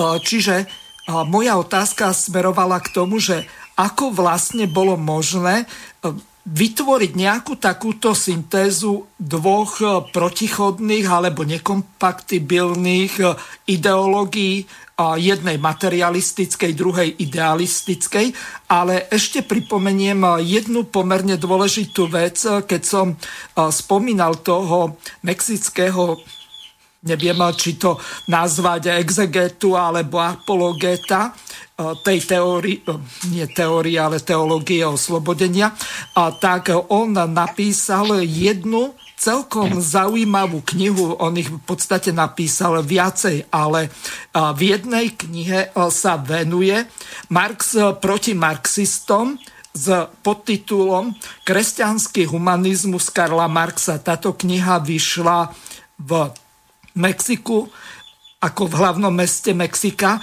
v roku 1978 a druhá taká celkom zaujímavá kniha o ktorej som sa už zmienil, tak komunizmus v Biblii vyšla v roku 1981. Čiže ako vlastne súvisí tá teológia oslobodenia ako nejaká syntéza s tým marxizmom a učením napríklad katolickej cirkvi. Nech sa páči. Tak já začnu možná zase malinko ze široka. E, málo kdo studuje marxismus tak zevrubně a dohloubky, jako posluchači e, různých, řekl bych, křesťanských učilišť a katolických učilišť. Málo který z autorů nemarxistů ve své snaze překonat marxismus, komentovat, kritizovat a tak dále, zná e, spisy Karla Marxe, Bedřicha Engelse, i dalších velkých mozků našeho hnutí, tak do hloubky, tak zevrubně jako někteří badatelé eh, v podstatě z katolických a jiných křesťanských badatelských a, a, a, a různých dalších institucí. Oni velmi dobře vědí, že eh, jsme velkými, co já vím, soupeři na tomto poli a konec konců, když začínal eh, druhý vatikánský koncil, já tu mám před sebou knížku, která po mém soudu popsala velice dobře, napsali, napsali Antoine Kazanova, což byl tehdy člen ústředního výboru francouzské komunistické strany a mm, znalec těchto věcí. A on tu cituje e, z různých, e, řekl bych, těch konzervativnějších křídel Vatikánu výroky o tom, že mohl by je citovat doslova, ale nebudu zdržovat, že je třeba vy, vy, jak si přijít s naší vlastní interpretací přesně těch otázek, ve kterých marxismus vítězí a získává jaksi své stoupence. A takhle ten druhý vatikánský koncil, to, to byl jeden z motivů. Jan 23. Eh, tomu dal, naštěstí to urejdoval podstatně konstruktivnějším směrem. Ale vy se ptáte na to, jak se to mohlo stát. No, sami objektivní podmínky k tomu přivedly. Vy máte pravdu, že když někdo věří, že eh, svět buď pán Bůh stvořil, nebo dokonce je jakýmsi věčným hybatelem toho všeho, co se kolem nás odehrává, ne vstupuje i do našich duší a do, do jisté míry diriguje naše chování, tam ty mezistupně jsou samozřejmě v různých těch školách velmi odlišné, tak eh, že mu to do jisté míry svazuje ruce eh, v pochopení Eh, jaksi objektivní reality. To je náš názor ateistů marxistů. Ale z druhé strany přeci i ušlechtilé, humánně uvažující lidé, kteří jsou věřící, mají dostatek bych, prostoru v srdci pro to, aby si nezakrývali oči před asociálními zvěrstvy, před eh, militaristickými zhovadilostmi, před vším tím, co je v příkrém rozporu s desaterem a řekl bych se základem křesťanské věrouky. Oni k tomu hledají prostě svůj přístup a nachází ho mnozí. Nachází ho tím spíš, čím čestnější, čestnější jsou, řekl bych, ne, ne, ve svém uvažování, čím méně si lepí na oči nějaké klapky, eh, zakazující, aby, zakazujícím, aby, se, aby některé věci viděli prostě tak, jak jsou. No a samozřejmě ne náhodou se eh, ohniskem teologie osvobození stala Latinská Amerika, kde tyto problémy byly a jsou v velmi křiklavém tvaru, v velmi křiklavé podobě. A lidé, kteří poskytují duchovní útěchu, eh, řekl bych, prekarizované veřejnosti, eh, rodinám a jedincům na samém sociálním existenčním dně, jsou dnes a, den konfrontováni, dnes a denně konfrontováni tím, že liberální povídačky o tom, jak je kapitalismus krásný a spravedlivý, eh, samozřejmě v praxi vůbec nefungují. A nutně je to přivádí k tomu, že je třeba najít nějaké východisko. A já si myslím, že to je právě na tom krásné, že dva velmi nosné a něčím jaksi vyfutrované e, myšlenkové proudy, to je my marxisté a křesťané všech vyznání, e, dokáží každý ze, ze svého zorného úhlu dospět k tomu, že mm, se zamýšlí nad samou podstatou. To, kde se to všechno vzalo, jak to napravit a nemusíme se shodovat e, tom či onom. A podstatné je, že jsme k tomu dospěli, každý ze svého zorného úhlu, že ten jeden, jeden druhému jaksi ne, ne, nepodstrkuje pod nos a dokážeme o tom diskutovat. A já jsem přesvědčen, že toto je jedno z klíčových, chcete-li, ne snad bojišť, ale e, sfér, e, nenacházím teď asi jeden správný pojem, kde bude se rodit postupně znovu jakýsi blok sil proti militarismu, proti, eh, bych, eh, exploataci, proti eh, omezování demokracie a lidských práv a tak dále. Já osobně se na takovou diskuzi velmi těším. Z části jsem měl tu čest se tím zabývat už, říkám, v minulosti. Ta doba přichází znovu, úměrně vyhrocení těch rozporů. A musím vám říct, že nevím jak na Slovensku, ale u nás v České republice jsou i dnes lidé, kteří jsou, eh, dokonce mám jeden, jeden příklad. Existuje jezuita, který se jmenuje Václav Umlauf a vydává webovou, webovou, webovou reví, která se jmenuje E-republika. Vřele ji doporučuji vaší pozornosti. To je člověk, který dokáže pronikat pod povrch dnešního dění a politiky, která si nám vládne, teď naštvou spoustu svých kolegů, ale je mi to jedno, nepoměrně kvalifikovaněji a radikálněji než spousta tváří vystupujících jménem KSČM. Je to, ob, je to, to obdivuhodný autor z tohoto hlediska. Doporučuji, abyste nahlédl do jeho textů. Jeho, řekl bych, diapazon tematický je mimořádně široký. Jeho schopnost, eh, řekl bych, zaměřovat se na skutečně podstatné aspekty toho, co se kolem nás děje, je úctyhodná. Já jsem zatím neměl často příležitost někde ho vyhledat a sejít se s ním, ale určitě to udělám, protože to je skvělý partner, chcete-li parťák do, do nějakého společného postupu za vlastenecké a demokratické východisko z krize, do které se řítíme. A budu velmi rád, když se mohu seznámit, budu moci seznámit s podobnými osujícími mozky na Slovensku. Možná mi, mi vy, Miro, pomůžete o, o, o, o, objevit, kteří to jsou. E, je to potřeba, je to strašně potřeba.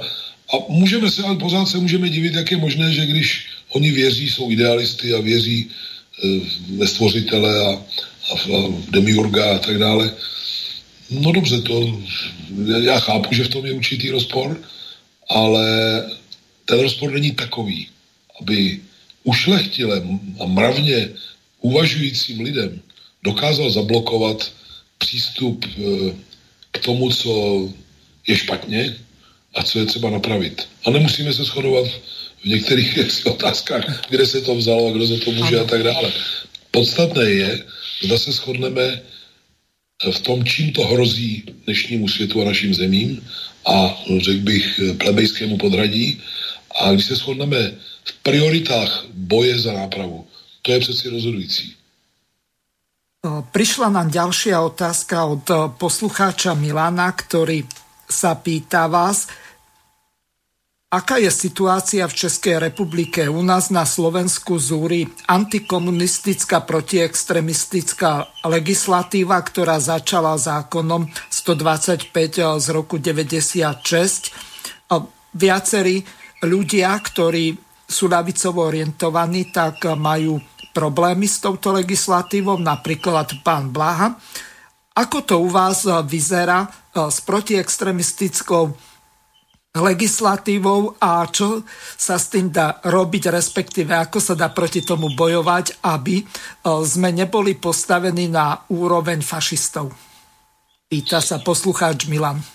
Milan se zaměřil na velice závažnou otázku. Já to sleduju dění na Slovensku. E, I jsem autorům onoho podle mého soudu velmi pěkně a vyargumentovaně napsaného dopisu ministrině spravedlnosti, tedy Juru, Jurovi Janošovskému a a Peterovi Dinušovi nabídl, že budu ten jejich dopis šířit prostřednictvím českých médií, samozřejmě těch alternativních, ano. a také jsem, se, také jsem proto vykonal, co se dalo. Uh, a No našim poslucháčom treba povedať, e, ktorí nečítajú DAV 2 alebo e, nejaké iné české lavicové portály, tak Peter Dinuš potom Jura Janošovský a ešte aj Vladimír Manda tak napísali predsedovi Ústavného súdu Slovenskej republiky pánovi Fiačanovi, pánovi doktorovi Fiačanovi otvorený list, kde sa ho pýtajú na viaceré veci, ktoré súvisia s tzv. komunistickou ideológiou a ďalšími vecami, ktoré de facto stoja na vode podľa toho, čo tam bolo napísané, takže odovzdávam vám slovo. Ano, já jsem teda dostal od těch dvou, to je od mých kamarádů Petra Dinuša a Jurie Janašovského dopis po mém soudu ministrní spravedlnosti, tak ale to je celku jedno, to jsou To je paní Kolíkova. Mhm. Ano. E, takhle k jádru, k jádru problému. Posluchač upozorňuje na velmi závažný moment a je pravda, že čím víc bude doba houstnout a narůstat strach a nespokojenost, rozčarování mezi lidmi, tím víc e, se někdo bude pokoušet o hledání falešného výnika, nepravého výnika, e, o rozmíchání honu na čarodějnice a podobně. Eh, tak to vždycky bývalo, prostě, když se kapitálu nedařilo a teď se mu nedaří teda velmi silně. A je třeba se tomu postavit. Ani u nás, ani na Slovensku zatím není síla změnit ty nehorázné zákony, které si vykládají historii způsobem naprosto nevýdaným. Takové zákony neměla první republika ani socialistická republika, to až nynější režim se do toho pustil. A po mém soudu je to boj o interpretaci moderních dějin. A bohužel tady proti tomu dezinformačnímu téměř monopolu momentálních vítězů eh, je velmi slaboučká odezva z druhé strany. Já to musím bohužel konstatovat i pokud jde o třeba složení viditelných tváří komunistické strany Čech a Moravy. Eh, na rovinu 98-99% všech útoků vedených proti nám jedna historická témata. A my máme mezi viditelnými tvářemi eh, KSČM, to je z poslaneckém klubu a ve vedení, jednoho jediného člověka, který, o něm lze říci, že je opravdu jaksi orudován a kvalifikován pro uh, ofenzivní debaty o dějinách. Jmenuje se Miroslav Grebeníček, Je to náš bývalý předseda, dnes zřejmě dosluhuje, ve svém věku Mirkovi je, si se nemýlím, 74 roku. E, důstojně dosluhuje prostě v parlamentu a já chápu, že jak si není někde na, hrotu nějakých ideových střetů, ani ho nezvou nikam do televize a podobně, ale ti ostatní o tom nechci nikoho z nich urazit, ale o tom nevědí téměř nic. A když na ně vybavne nějaký redaktor, tak oni zpravidla se nějakým způsobem snaží o toho tématu utéci, protože se necítí dostatečně silný v konflecích. Já e, takovou krátkozrakost prostě nechápu.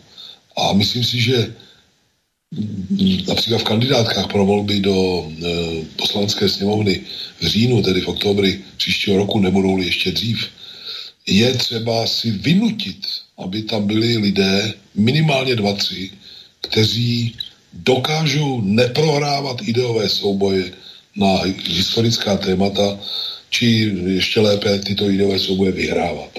Nejsme v roce 1990, kdy proti poplivané minulosti stála e, prolhaná, načančaná hesla o jakési e, ráji na zemi, který teď nastane. Máme za sebou 31 let kapitalismu na druhý pokus se všemi jeho všivárnami, válečnými zločiny a tak dále a tak dále. A mě udivuje ta impotence spousty lidí, o níž bych očekával opak, lámat přes koleno dvojí metr. Neexistuje téma dneska, které, jak si se nám předhazuje jako komunistické zločiny a podobně, které, ne, které se nedá vzít, jako rukavice vzít a třísknout jí onos těm, kdo to šíří, fakty o tom, jaký zločinů přesně na stejné sféře, přesně na dané téma se prostě dopouštějí. Je třeba, já uvedu příklad, co mám na mysli. Jako Milada Horáková zavražděna komunisty. Ano, Milada Horáková neměla být popravena. E, nebyla popravena za názor, to jako také nesmysl, ale dobře, byla to doba, ne, nemá cenu to, neměla být popravena.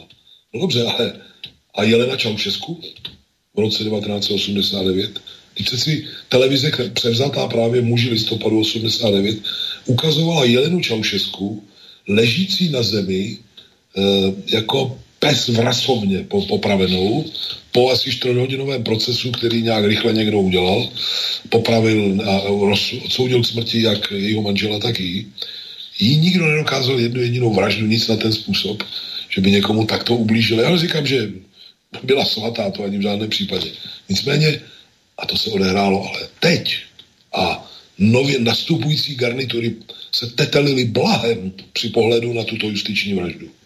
Mimochodem ten, kdo ty, ty, ty rozsudky vynesl, tak už spáchal sebevraždu, protože se ocitl, pod velkým tlakem a ukázalo se, že to všechno bylo jinak. A Jon Iliesku, šéf toho, té jejich takzvané sametové revoluce, která nebyla sametová, tam se hodně střílelo, bude souzen za to, že on způsobil smrt více než tisíce lidí a ne, že, ne, že Nikolaje a Jelena Čaušesku. A Etel Rosenbergová. Etel Rosenbergová měla taky malé děti a tam jsou pouze dvě možnosti. A vždycky novinářům říkají, ať oni jsou z toho říční a nevidí si s tím rady. Já říkám, počkejte, Etel Rosenbergová, tam jsou pouze dvě možnosti. Buď e, se tedy nedopustila vůbec ničeho, pak to byla čistá justiční vražda, exemplární taková ještě, a nebo se opravdu nějakým způsobem podílel na tom, že Sovětský svaz dokázal vyrobit eh, jadernou zbraň poněkud rychleji, než by se tak stalo. Silami sovětských vědců a konstruktérů. No a pak by měl dostat Nobelovu cenu míru. A ty novináři mají úplně záchvat, jako já, jak Nobelovu? No jednoduše, vážení. Eh, právě jaderný pad včas zajistil, že se už nikdy nekonala žádná Hiroshima ani Nagasaki. Na to vám ten novinář nemá co říci. Sklapne desky a táhne ke všem čertům. Ale tuhle schopnost já bohužel u lidí, kteří si to mají osvojit a mají to umět, já ji prostě nevídám. A dokud nepovedeme ideové putky tímto způsobem, tak samozřejmě kdejaký ňouma nám bude beztrestně o nás říkat, že jsme panta, parta pitomců a zločinců. A nedostane backendem prostě za to po obou tvářích. Tuto schopnost si musíme prostě vypěstovat. Já se snažím k tomu vést některé naše mladé kluky, kteří studují historii, protože jak si ten problém tady bude i za pět, za deset let a tak dále. Jsem se rozohnil trošku, omlouvám se, ale to je mimořádně závažná věc. Když nedokážeme obájit e, svoji, svoje dějiny, ne snad nějakým vlakováním na růžo, ale uvedením reálného kontextu, kdo kde s čím začal. Nedávno mi, pardon, že zneužívá možná čas, ale uvedu jednu epizodu. E, náš, naše jedna instituce, teď nevím, jestli to byl Ústav pro studium totalitních režimů nebo ta druhá, provedla detailní výčet popravených v naší zemi za první republiky, za války, v letech 45-48 a v letech a potom. No a když si člověk tím si projde do detailu, tak jednak zjistí, že v letech 45-48 bylo popraveno více než 700 lidí a souviselo to logicky prostě především s okupací, s kolaborací a tak dále. Byly mezi nimi ženy také, mimochodem. A Ti ostatní, co byli popraveni, jak se vždycky uvádí, že 240 nebo kolik bylo popraveno za socialismu, tak vřele doporučuji si to projít. Tam je ve většině případů důvodem vražda, anebo jaksi podíl na vraždě.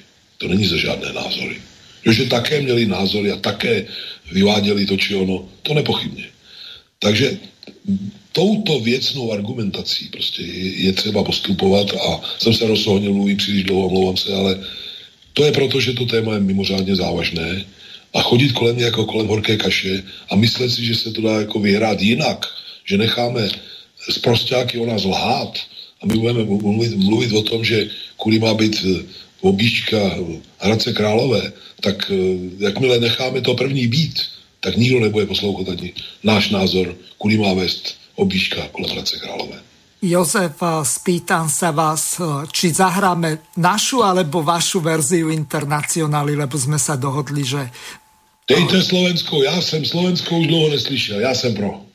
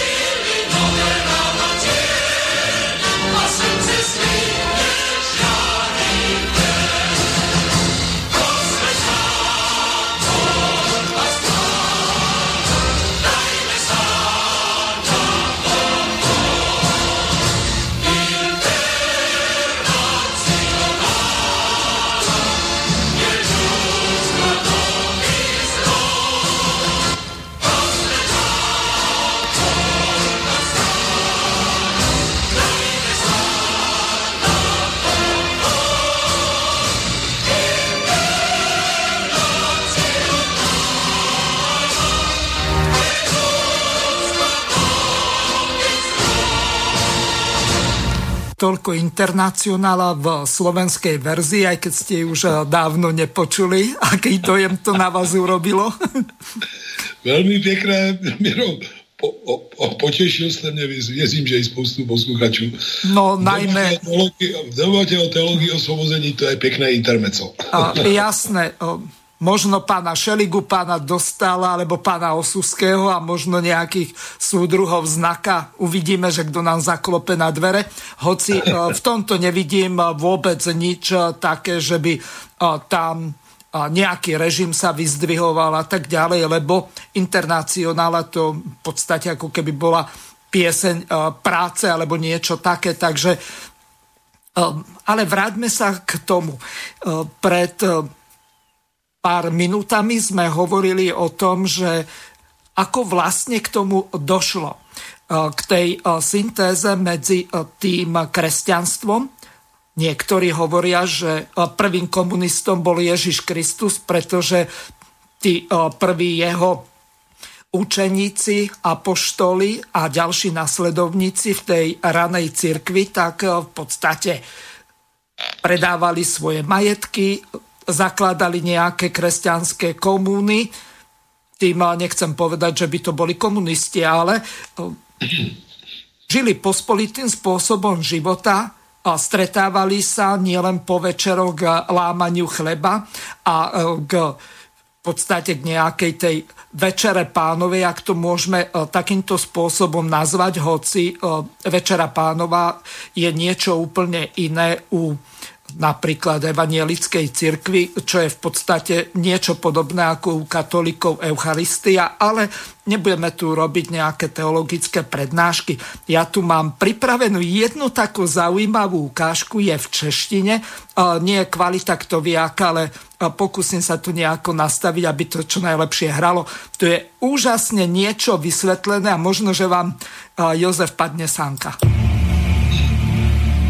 Většina lidí chápe toto jako konečné tělo. Ale vy nejste konečné tělo. Nakonec i pod mikroskopem jste energetické pole. Řeknu vám, co víme o energii.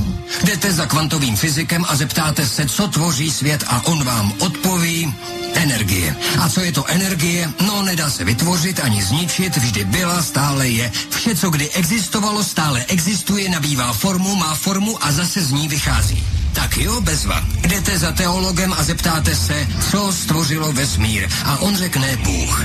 Dobře, a co je Bůh? Vždy byl, stále je, nedá se vytvořit ani zničit. Vše, co bylo, vždy bude, stále nabývá formu, má formu a zase z ní vychází. Rozumíte? Je to ten stejný popis, jen různá terminologie. A tak jestli myslíte, že jste jen chodící kus masa, tak se probuďte. Jste duchovní bytost, jste energetické pole fungující ve větším energetickém poli. Všichni jsme spojení, jen to nevidíme. Neexistuje tam venku a tady uvnitř. Vše ve vesmíru je spojené, je to jedno energetické pole. Často se necháváme zmást tímhle takzvaným tělem a fyzickým bytím. To jen zadržuje našeho ducha. A náš duch je tak velký, že by naplnil pokoj. Jste věčný život. Jste zdrojová energie. Jste Bohem projeveným v lidské formě vyvedení k dokonalosti. Podle písma můžem říct, že jsme obrazem a podobou Boha. Můžem říct, že jsme způsobem, jakým si vesmír uvědomuje sám sebe. Můžem říct, že jsme nekonečné pole odkrývající se možnosti. Všechno by to byla pravda. Všechny velké tradice nám říkají, že jsme stvoření k obrazu a podobě zdroje stvoření. To znamená, že máte božský potenciál a sílu stvořit si svůj vlastní svět a děláte to. Děláte to. A možná jste už vytvořili nádherné věci, které jsou vás hodny. A možná ne. Zkuste si sami odpovědět, dosahujete v životě výsledků, které opravdu chcete a jsou vás hodny? Jestli vás nejsou hodny, tak tedy kdy nastane správný čas je změnit? Máte totiž sílu je změnit.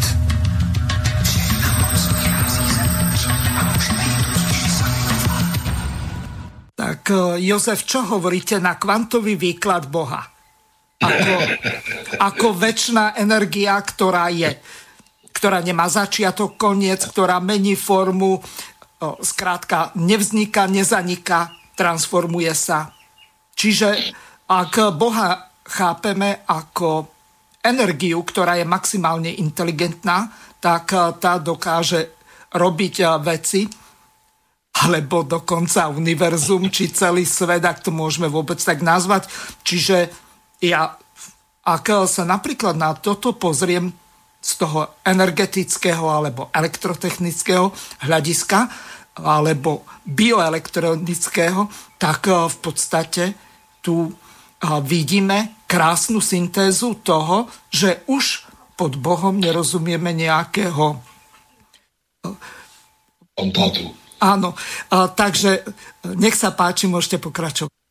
Tak vývoj představy o tom nahoře, o Bohu, či bo, bozích, původně těch bylo více většinou, monoteismus přišel až později. E, samozřejmě to samo o sobě je mimořádně zajímavá historie, dalo by se o ní dlouho povídat. A zároveň je zajímavé, jak se lidé, kteří byli součástí poznání přírovědného, technického a podobně, jakým způsobem se pokoušeli uvést do souladu se svým přesvědčením, že tam nahoře někde musí být, teď to řeknu primitivně, eh, onen činitel, který dopředu věděl co a jak a který tomu dal nějaký řád, nějak to sestavil a případně to i dál řídí nebo neřídí. Na to, jak jsme si řekli, je, je názoru samozřejmě i v dějinách různých náboženství a jejich výkladů mnoho. Já nejsem uh, silný v kvantové fyzice, takže nechci, nechci to nějak komentovat dál, až by to možná bylo legrační. Spíš si kladu otázku, dobře, co nám to pomůže, že to, co víme o kvantové fyzice, Eh, přemenujeme na Pana Boha, no tak dobře. Tak budeme mít jinou představu, jak vypadá, že to není ten podle obrázků v katechismu pro děti z 19. století, ale že to je někdo úplně jiný. O tom přeci ale ten spor není. Spor je o tom, do jaké míry svět e, probíhá objektivním vývojem bez zásahu nějaké prostě moci, která, e, která ho kučíruje a diriguje a může ho všelijak prostě s ním obracet tím či oním směrem. A nebo zda, hlavně zda, vývoj společnosti, lidské společnosti, závisí na nás, na lidech, anebo zda v podstatě nad námi je nějaká síla, která dopředu, či souběžně, to je jedno, rozhoduje o tom, co se stane, co se nestane. Takže my jsme pouhými pasivními pardon, loutkami e, v rukou, v moci koho si jiného. Důvod, náš klíčový důvod ateismu, nás marxistů, spočívá v tom, že se nechceme podřídit takovému výkladu. Ať už si kdokoliv myslí, ať věří Boha, nebo to, ale vykládejme si společenské dění, politiku, ekonomický vývoj a tak dále. Zkusme je vykládat z nich samotných ne, ne, ne, ne, neopí, neopírat se o nějaké berličky, že si představím, že někdo to někde řídí, protože v tu chvíli klíčová otázka je odpovědnosti. Jestli to řídí někdo jiný, tak my můžeme mu akorát tak nějak být naproti nebo ne, ale ve finále rozhodne on. A nebo je to tak, že jsme to my, na kom závisí, zda se stane to či ono. A to si myslím, že pro aktivní společenský postoj, pro, eh, řekl bych, postoj, který chce věci měnit, a nejenom na ně civět a, a komentovat je maximálně v hospodě někde a rozčilovat se a tím to končí. Že to je rozhodující. Tak to je, to je ve finále klíčové, řekl bych, téma sporu mezi námi a teisty a lidmi, kteří si pro představu Pána Boha hledají nové a nové, eh, řekl bych, eh, tvary, eh, které uvádějí do souladu i s pokrokem vědeckého poznání. Já jim rozumím, mají-li takový motiv, chápu je, ne, nemůžu jim v tom bránit, nebudu je nikde za to hanobit, ostouzet a tak dále. Sám se na to dívám jinak a mám proto tento důvod. A jestli mě přesvědčí o nějakém jiném, že ten jejich jaksi je lepší, já jsem teď debat absolvoval již mnoho, nikdy, nikdy mě o tom nikdo nepřesvědčil, ale chci znovu zdůraznit, já tu nejsem od toho, abych je kvůli tomu zavrhoval, abych eh, jen jaksi nutil do nějakých, eh, nějakých veletočů v jejich myšlení. To je jejich svaté právo, a pokud se shodneme na praktických krocích, k nápravě toho, co má být, co je špatně, tak to je mnohem důležitější, než zda se shodneme na tom, že jak, jak vznikl tento svět, jak jsme se dostali do dnešní etapy a, a tak dále a tak dále. Čili nezlobte se na mě, já do sféry kvantové fyziky nebudu vstupovat, bylo by to komické. No mám tu eh, z toho istého dokumentárneho filmu Tajomstvo života ešte jednu ukážku, tu si prehráme a možno pochopíte viacej.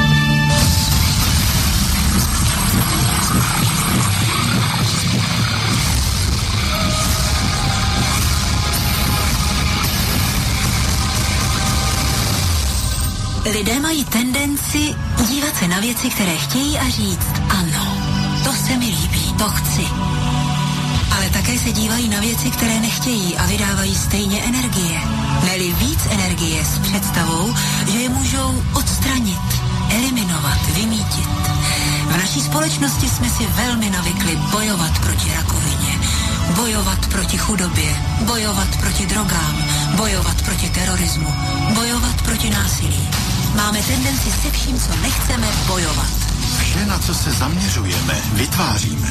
Takže když jsme skutečně rozlobení, třeba kvůli nějaké válce nebo sporu nebo utrpení, jen k tomu přiléváme svou energii.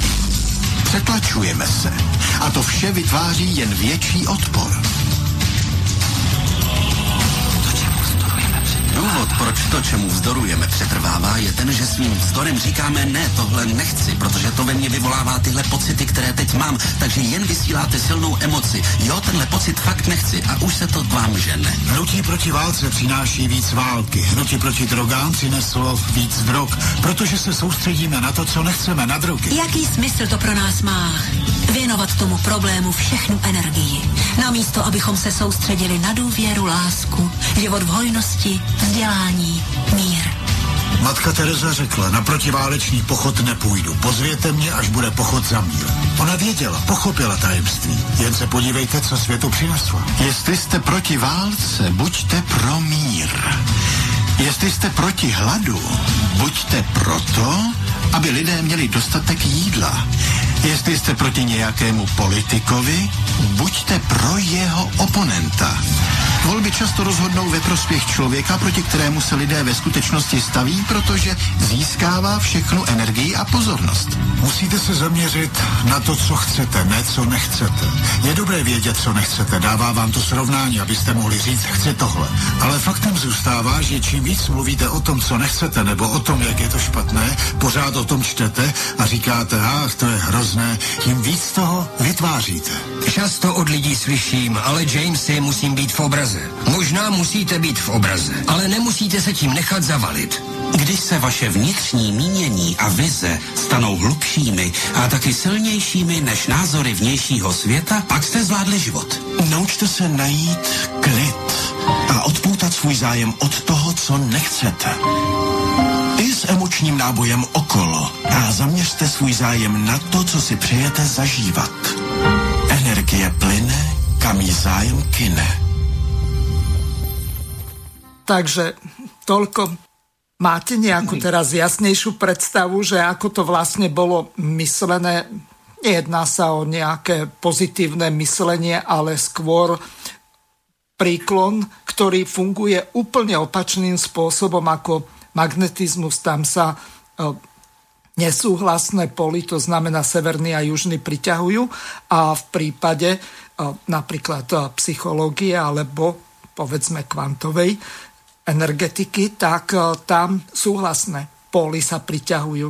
Čiže z tohoto hľadiska je to celkom zaujímavý taký pohľad, ktorý aj povedzme pre ateistu, alebo skôr pre agnostika, ktorý hľadá nejaké vysvetlenie, odkiaľ je, kam smeruje a čo vlastne je na tomto svete zmyslom jeho života, tak aj takýmto spôsobom sa to dá.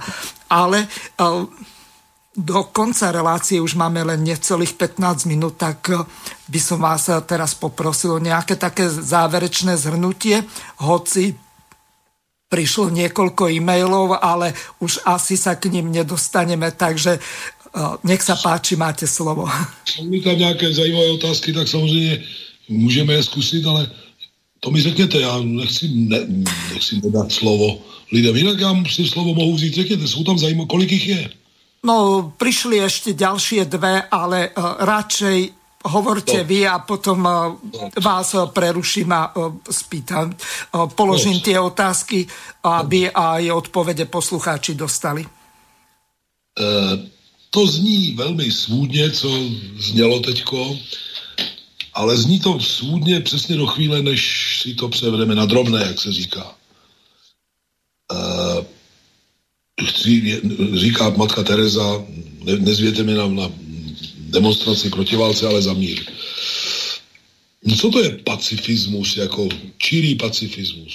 No to je naopak jenom ne válkám, ale už vůbec ne jasné stanovisko, jak tomu v praxi zabránit. To je čirá negace. Pacifismus je čirá negace, nechci války. Ale neříká vůbec, jak si, co, co pro to reálně udělat. A, a přeci naše stanovisko marxistů nikdy není takto placaté. My jsme-li proti něčemu, tak tím razíme nějaký pozitivní cíl. Já neznám případ, kde by tomu tak nebylo. Jestliže jsme za, za mír, jak říká, říká matka Teresa, jak citovala předchozí eh, epizoda, tak eh, máme velmi konkrétní jak bych, scénář, co si pod tím sestavujeme, aby k těm válkám nemohlo docházet. Ale z druhé strany platí jiná věc. Kdybychom nabízeli veřejnosti a potenciálním partnerům pouze takzvaně pozitivní cíle v této abstraktní poloze, že se máme sjednotit za mír, tak na to vám každý přitaká, ale to žádnou reálnou koalici, spojenectví, společný postup dohromady nedá. To je naprosto abstraktní banalita. Sice správná, ale abstraktní a banální. Všechna politická spojenectví, všechny širší bloky, kde lidé nějakým způsobem spolupracují, vznikají přesně obráceně. Vznikají proti něčemu. Ta demarkační linie mezi nějakou hrozbou, nějakým zvěrstvem a tak dále a, řekl bych, rozhořčení nad ním, je, právě ta je teprve reálnou šancí, jak se dají dohromady lidé různých přesvědčení, různých e, vyznání, různých profesí, různých zájmů a podobně. Obráceně to není. Jako budeme všichni hodní, budeme všichni promír a tak dále. To zní sice jako velmi pozitivně, ale je to naprosto mělké a nanicovaté. E, a, a tím znovu chci zúraznit, ale ano, odpor proti něčemu musí mít, musí směřovat k nějakému pozitivnímu východisku. Já zásadně vždy se pokouším politiku dělat i argumentaci tímto způsobem. Ještě možná krátce tomu, co jste říkal předtím. No, je taková eh, okřídlená věta od uh, Fyodora Dostojevského. Uh, kde není Bůh, tam je dovoleno vše. To ta věta běhá od té doby, co ji napsal ve svém známém románu světem a Eh, jak si inspiruje leckoho.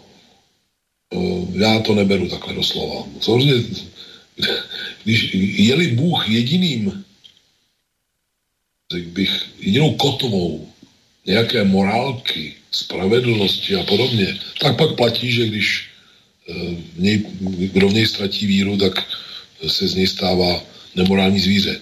Ale tak to přeci není. Lidé mají k ušlechtilým pohnutkám její důvody jiné, než že odvozují přímo od nějaké nadpřirozené bytosti nad námi.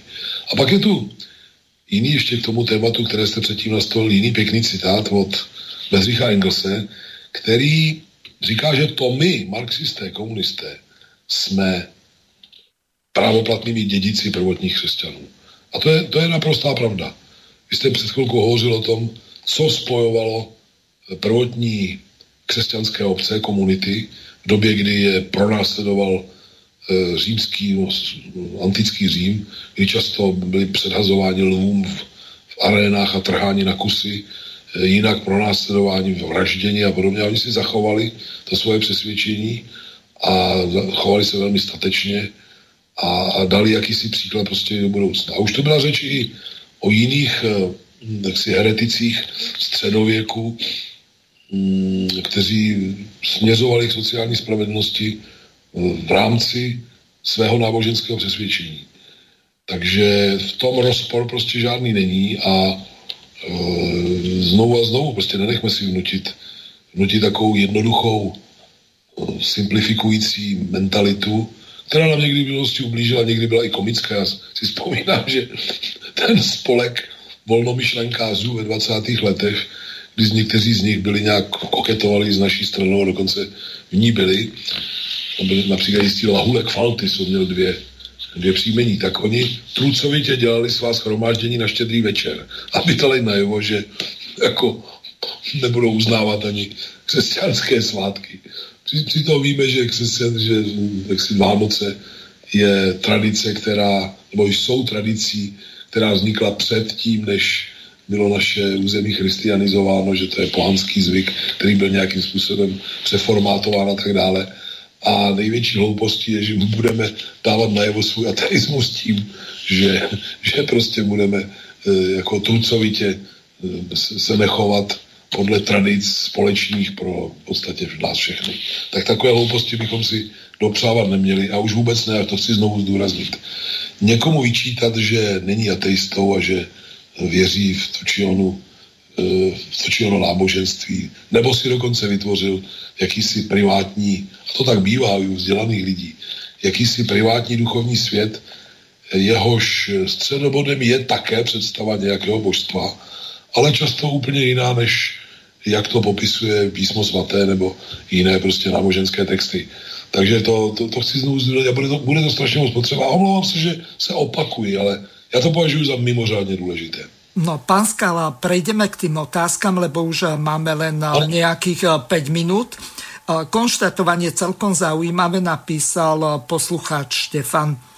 Dobrý večer. Perfektné prednášky a rozhovory o kvantovej fyzike a vedomí má na YouTube profesor Jan Rak.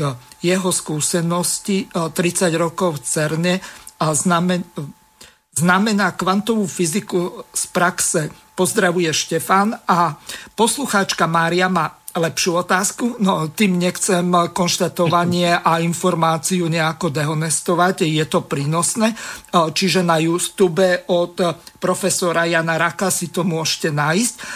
Poslucháčka Mária sa pýta, pán Skala, ako pokračujete vo vašom hnutí Restart? Máte nejaké konkrétne výsledky? Nebudete nakoniec e, zakladať na staré kolena stranu vlastnú, keď e, zistíte, že s Filipovcami sa už ďalej nedá? Tak mě, díky za tu otázku. Mně lec kdo k tomu hecuje, jak říkáme my Češi, už dlouho. Říká, proboha, nestrácej čas e, na ztracené vartě, tam to zase uhrajou, nějak prostě zabetonují a podobně. Ano, to se může stát, já to vím a přesto si myslím, že naší povinností to ještě zkusit.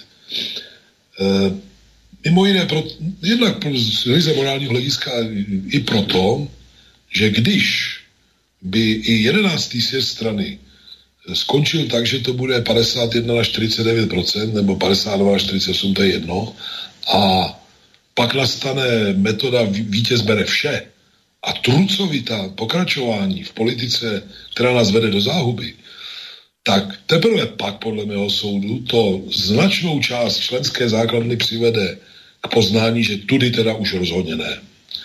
A já eh, jako zakládat někde na zelené louce nový subjekt, to není, že zbabělost nebo že na to nemám dost peněz a podobně, to je úvaha, eh, jak si opírající se trošku hlubší eh, podloží. Eh, já, my, my jsme dědíci strany, kterou zakládali velké mozky typu Bohumíra Šmerala a Antonína Zápotockého. A vzpomeňme si, jak to bylo. Ve většině okolních zemí komunistické strany vznikaly na zelené louce ze skupinky nadšených stoupenců sociálního pokroku, tak se někde sešli a založili. Ono to vypadalo zpočátku jako malá sekta, teprve postupem času to narůstalo a někdy to ani příliš nemohlo narůst, až ty strany byly ilegální či poloilegální. A u nás se povedl husarský kousek, srovnatelný jen s tím, co se podařilo tehdy v Německu a ve Francii. E, Bohumír Šmeral byl lídrem sociální demokracie, postupně v ní vytvářel její levé křídlo A když se pravice ve vedení sociální demokracie zdiskreditovala svým přístupem k té prosincové generální stávce a souhlasila se střílením do lidí a tak dále a tak dále, tak teprve pak se to štíplo ve vědomí těch lidí natolik, že ustavující sjezd komunistické strany Československa měl ve svém sále delegáty reprezentující většinu členů tehdejší sociální demokracie. Já vím, že objektivně, bezpečně vím, že většina členů komunistické strany Čech a Moravy chce dělat jinou politiku, než jaká se předvádí naším jménem teď. Že chce ofenzivní politiku, ne nějaké bláznosti, ale ofenzivní, opoziční, radikálně levicovou politiku. To se neděje a e, já jsem přesvědčen, že jestli někdo ještě jednou se pokusí to zabetonovat, takže to jde k dalšímu posunu v myšlení těch lidí a teprve pak e, vznikne, vznikne šance na pokrok, který nebude pou izolovanou akcí, já nevím, několika desítek nebo stovek lidí. A to, o to bych se chtěl pokusit vší silou. E, pokud se to podaří, budu moc rád. Když se to nepodaří, budeme muset, muset jít jinou cestou. Bude to mnohem složitější a na Prahu velké ekonomické krize to pro Českou republiku bude veliká ztráta. Pán Skala, do konca relácie už máme len jednu minútu, tak vás poprosím o nejaké také záverečné posolstvo a rozlúčenie sa s našimi poslucháčmi. Hmm. No, pojďme zabojovat u vás na Slovensku i u nás o to, čemu já říkám vlastenecké demokratické východisko z krize, jako hráz proti v úvozovkách východisku oligarchickému a kolaborantskému. Takhle dneska stojí ta demarkační linie. Zkusme si ji takhle vymalovat, zkusme si rozmístit, abych tak řekl, postavy a jiné subjekty, kam kdo patří. E, sama radikální levice to nezvládne, potřebujeme vytvořit co nejširší blok, ale ten objektivně je možné dát dohromady právě proto, že ta krize v našich zemích, které jsou fakticky cizí kolonii, Eh, postihne nepoměrně širší okruh eh, právnických i fyzických osob než západně od našich hranic. Je to velká šance tu krizi překlopit na nějaký průlom eh, pokroku dopředu. Držme si palce a spolupracujeme v tomto směru i mezi Slovenskou a Českou republikou. Ďakujem vám veľmi pekne. Hostom dnešnej relácie bol pán doktor Jozef Skála, s ktorým sa lúčim. Prajem vám pekný večer v Prahe a lúčim sa aj s našimi poslucháčmi. Do počutia. Vysielací čas dnešnej relácie veľmi rýchlo uplynul, tak sa s vami zo štúdia Banska Bystrica Juh lúči moderátor a zúkar Miroslav Hazucha, ktorý vás touto reláciou sprevádzal. Vážené poslucháčky a poslucháči, budeme veľmi radi, ak nám zachováte nielen priazeň, ale ak nám aj napíšete píšete vaše podnety a návrhy na zlepšenie relácie, lebo bez spätnej väzby nebudeme vedieť relácie zlepšovať, za čo vám opred veľmi pekne ďakujem. Do počutia. Táto relácia vznikla za podpory dobrovoľných príspevkov našich poslucháčov. I ty sa k ním môžeš pridať. Viac informácií nájdeš na www.slobodnyvysielac.sk Ďakujeme.